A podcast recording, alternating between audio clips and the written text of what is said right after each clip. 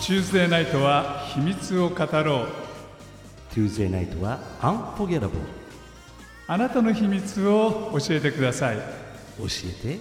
ジルとチャック秘密ディスコ FM This program is presented by L&L Hawaiian Barbecue はい皆さんこんばんははいこんばんは 今日はかぶせてこなかったねわざとえらいはいそうしましょうはいはいまたまた秘密の火曜日の夜がやってまいりましたお待ちどうさまでございましたえっ、とねチャックはい今日はね10月3日はい登山の日あ父さん父さん登山10月3日父 父さん登山の日って言うとねちょっと 言ってない言ってない言って ない縁起悪いよねうん登山の日登山の日はい山に登る人たちの日うんうんうんうんチャックは縁がなさそうだよないや俺よくあの私これでもボーイスカートですからね元よく行きましたよ山はいやあのーそれは高尾山 陣馬山、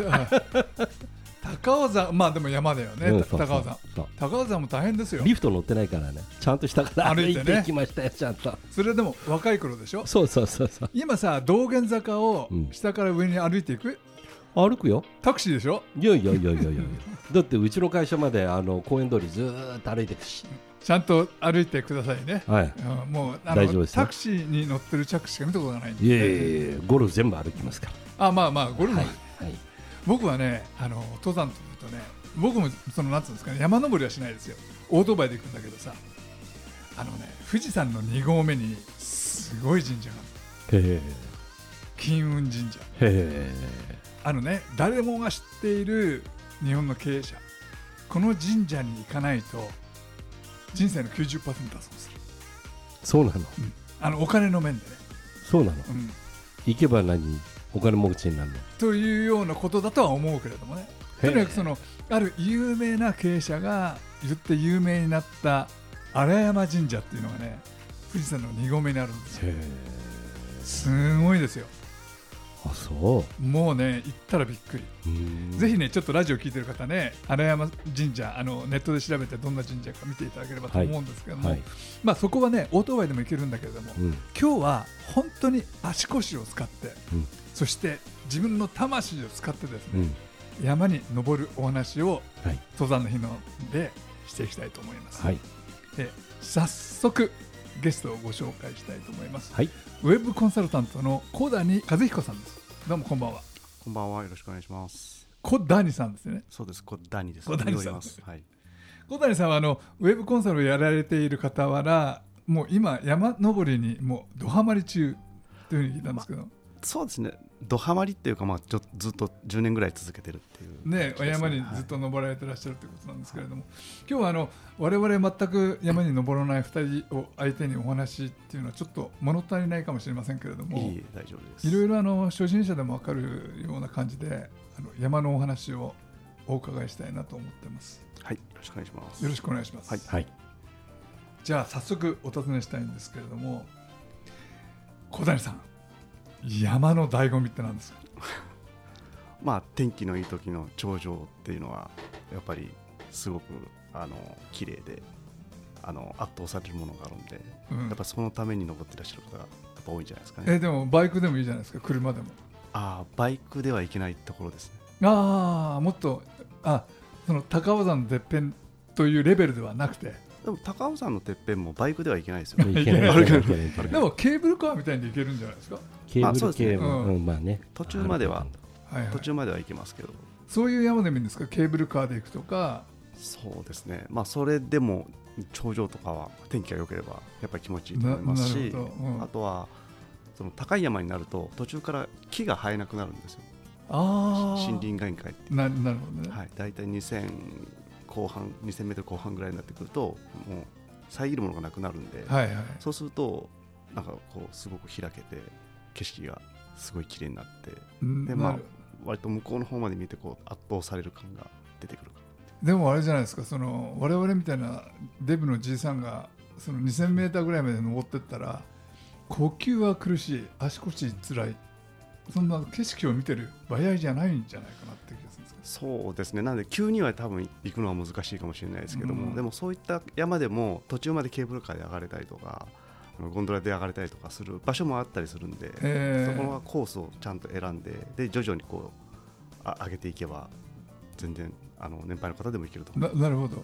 あの山っていうとうんなんとなくその自分の勝手なイメージなんですけれどもその今ね植物のお話高い植物がは生えないところに来るとか例えば変な動物がいるとか、うんうん変な虫がいるとか脇から温泉が湧き出してくるとかはいはいなんかその秘境アドベンチャー的なイメージがあるんですが、はい、そういうのってのはご体験されることってあります動物とか虫とかはやっぱり低い山だったらいるんですけど、はいはい高い山に行くともういなくなるんですよああなるほどなるほどなんでそうですねあの虫が嫌いな女性の方とかでもあんまり気にさしないで上がれるんじゃないですかああなるほどそうかペンペン草も生えなくなる高度が上がるとねそうですね、まあ、草とかはは多少生えてるんですけども、虫とかそういう生き物が多分生きれなくなっちゃうんじゃないですかねなるほどあのライチョウとかはいます けど、はい、あそういうあ楽しいですか 景色を見る以外はもう景色がもう圧倒的にすごいんで、うん、はい、楽しいです今まで登られた山で楽しいとこってどうですかまあ、たくさん登ったんですけどやっぱりあの日本アルプスの山っていうのが、うんやっぱりその森林限界っていうかを越えて景色もすごいですしその今登ってる山だけが見れるんじゃなくて周りの大きな山が見れるんですよなるほど、うんなんであそこな何々さんだねとかこの前登ったよねとか言いながら登るのが結構楽しかったりはしますねどうでしょうチャッすクごいチャッいクやすごい今のい話を聞いやてでもどのぐらいの時間かけて上がってくるんですかそうですね、この前、結構あの北アルプスであの北アルプスデビューするにはちょうどいいみたいなところについ最近登ったんですけども、ええそこで片道4時間ぐらいとかですかうーね。んでもそれその例えばいろんな装備を持って登るわけですよね、まあ山をその時は山小屋に宿泊したんでそんなに装備はいらなかった、ああそうなんですか、はいあまあ、多少その雨がもしかしたら降ってくるかもしれないんでそういうレインコートとかあなるほど防寒着とかは持っていくんですけどもそんなに重装備ではないですそのぐらいの山に登るのには我々みたいなしょ超初心者でも行けちゃいますしょっぱなからいや、しょっぱなからはちょっとやめた方がいいかもしれないだダメなんですかはい、ああなので、高尾さんとか、先ほどあのお話しあった陣馬さんとか、なんかそういったところをちょこちょこ関東の山を登ってからの方が、まあ、安心だとは思います。その今小谷さんがお話になられてる山と高尾山というのは決定的に何が違うんですかまあ、距離とかですかね、距離が違うって感じですかね、登る距離登る距離、あとあとは標高が違うんだよねやっぱりあとはそのみ道の登山道の整備のされ方が、まあ、険しいところになればなるほど整備されてないんで、普通にテクテクは歩けないです。どんな感じであるはってったりはあのひどいところはもう本当によじ登るっていうあー手足使ってよじ登らないそれがもう一日中そうやってるみたいなところもあったりしまそれす昔のリポビタンデーのコマーシャルですよあねそうですファねイトそうです一発みたいなはい、あそれはきついかもそれは本当にもう限られた人しか釣りあの誘えないえだこってともあります落っこ要は滑落しちゃったりはい、上から石が落っこってきて頭ぶつかってはい、怪我しちゃったりっていう事故ってのもあるんじゃなありますありますよく死んでますねいよよく死んでる亡くなる 方も滑落しなくなる方とか大怪我される方とかもあ全然いますーあじゃあ、はいえじゃあねちょっと一曲ここで曲を挟んでから後半その辺のお話をはいはい伺いたいと思います、はいジャックさうん山へ登って危険な目に遭ったことあるえーっとね危険な面にはあったことないんだけど、ん、えー小学校の時に陣馬山まではいはいあの天体観測だとか言っちゃって、うあのん望遠鏡を持って夜な夜なぐーっと夜中上がってって、うんそれで、えーと天体観測して翌朝帰ってきて先生に怒られたんそれは勝手に行っちゃったからそうあー小学生の分際であのそんなことやってどうすんだみたいな、あーでもそれはねもし一歩間違えればね、まあそうだよねそ遭難してうんヘリコプター、もうね大人たちに迷惑をかけてたかもしれないうそうそうそうそんなことをつゆ知らずうんやってたっていう、まあガキ大将ですけどね、うんはいなるほどなるほどでもね危険は危険だね、はいそれは山をちゃんと理解できないとね、はい、僕はねあのキリントンっていうあのアメリカのあそこはバーモント州かなうん、キリントンのスキー場で最後ぶわっと滑って降りようと思ったわけでリフトが止まるまでずーっと待っててリフトが止まって客が全部降りてってさあ行くぞと思った時に霧が出てき てうん真っ白になって何にも見えなくなっちゃったのあららららでもごもごしてるうちに暗くなってきてもう本当に上が下が全然わかんないうんもう遭難し損ないましたねあれそうなんだイエいえあそどどうでしょう小谷さんその山の危険ってう、うわそこだよね例えばどどんなことがあるんですかまあそうですね結構いろいろあるんですけれども、そのやっぱりじ自分の実力というかどどれくらいの負荷でどれくらいの時間歩くことが自分の体力ができて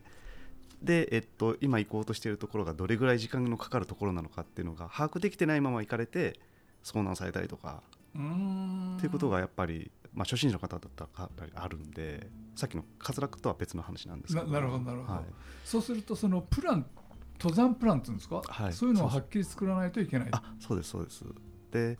あの山の地図を買うとあのここからここまで何分とかここからここまで何分とかってその標準の時間が書いてあってでそれをまあ足し算してで頂上までだと何時間とか、うん降りてくるの何時間とかっていうのを計算できるんですねでその、えっと、時間っていうのは、まあ、休憩時間とかはは書いてないのでそこに休憩時間をプラスしてあとは自分がその標準のスピードで歩けるのかどう登れるのかどうなのかっていうのを、まあ、低い山からやって自分の実力がどうなのかっていうのが分かってないと、あーはい、でもそれってやっぱりその最初の頃って誰か知ってる方と一緒に行かない限りは絶対わかんないですよねそうですね、おっしゃる通りだと思いますなんまでしてや崖とか登ってたらねうん、あそうそうですねそのそのコースの途中にそういう危険な場所があるかどうかとかそそういうところを経験したことがないのにそういう崖とかがあるところに連続しているようなところに行ってしまうと、まあ、びっくりしちゃうなと思いなるほますしどもし仮にその天候が途中で崩れちゃってなんか霧が出てきたり雨が降ったりして途中で動けなくなった場合ってどうすどうするんですか動けなくなってももう降りるか登るかしかないですねあももう途中でやめることはできないのでそその場合どっちを選ぶんですかあ基本的にはもう上に上がるあ上に上がる、降りちゃ絶対ダメっていうえなえなんでなんで上に上がってその山の稜稜線って呼ばれるこの、はいななんていうのかなこう山ってこう山脈になって続いてるじゃないですかそこに出てで、まあ、救助を待つかあの山小屋探すかっていう感じになるんですよへ下手に降りちゃうと登山道ではないところで降りちゃうともう整備がされてない遭難しちゃうんだねそ遭難するんですよ、あはー、い、迷っちゃあそっか素人だと降りようと思っちゃうけど、はい降りちゃいけないんうだ降りちゃいけないのはもう結構鉄則って感じですね迷ったら絶対に上に上がるっていう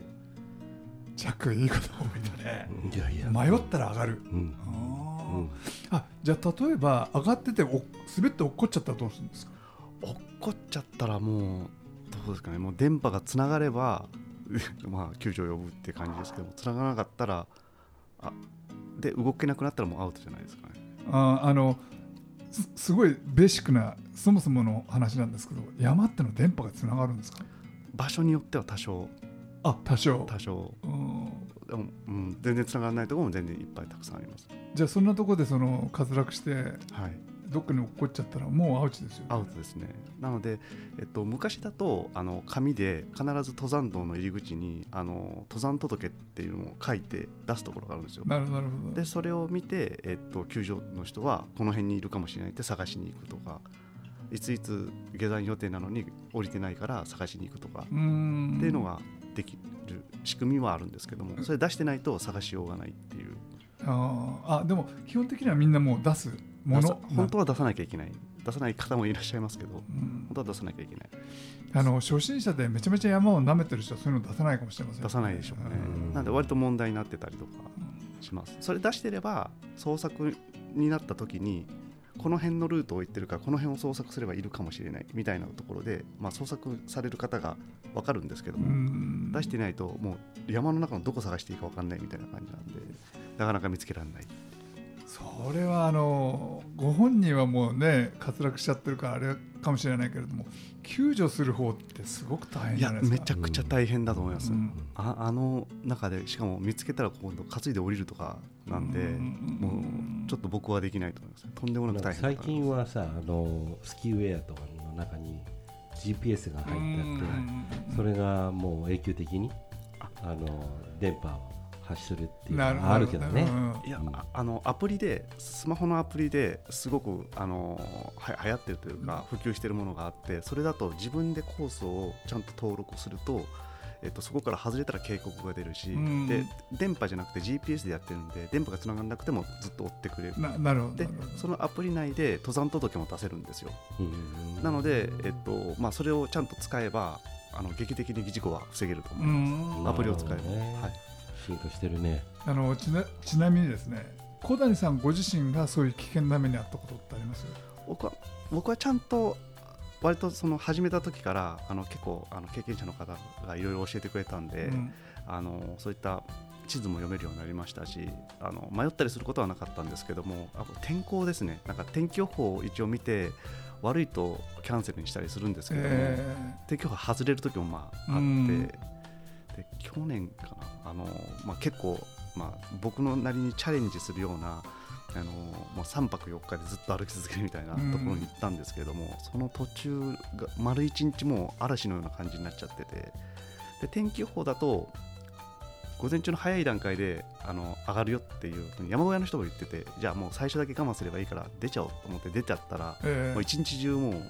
雨で多分12時間ぐらい雨風の中をずっと歩き続けて、うーんで標高高いんで泊まるとめちゃくちゃ寒いからもう泊まって休憩もできないみたいなあ時はありました動き続けなくちゃいけないさあーその休憩しても多分10分でも休憩しちゃったらもう体キンキンに冷えちゃうようなあー日でしたなね、るほど、はいうん危ない危ない危ないですね天候ばっかりはねこれどうしようもないですもんねなのでうんちょっとそこの時は怖かったですけどねうーんそれをその無事に帰ってこれた秘訣ってのは何かあったんですかうん気合い 的なこ根性 そう根性だと思いますなんかお知り合いですごくその危ない目に遭っちゃったり何か大変な事故に遭っちゃったりする方って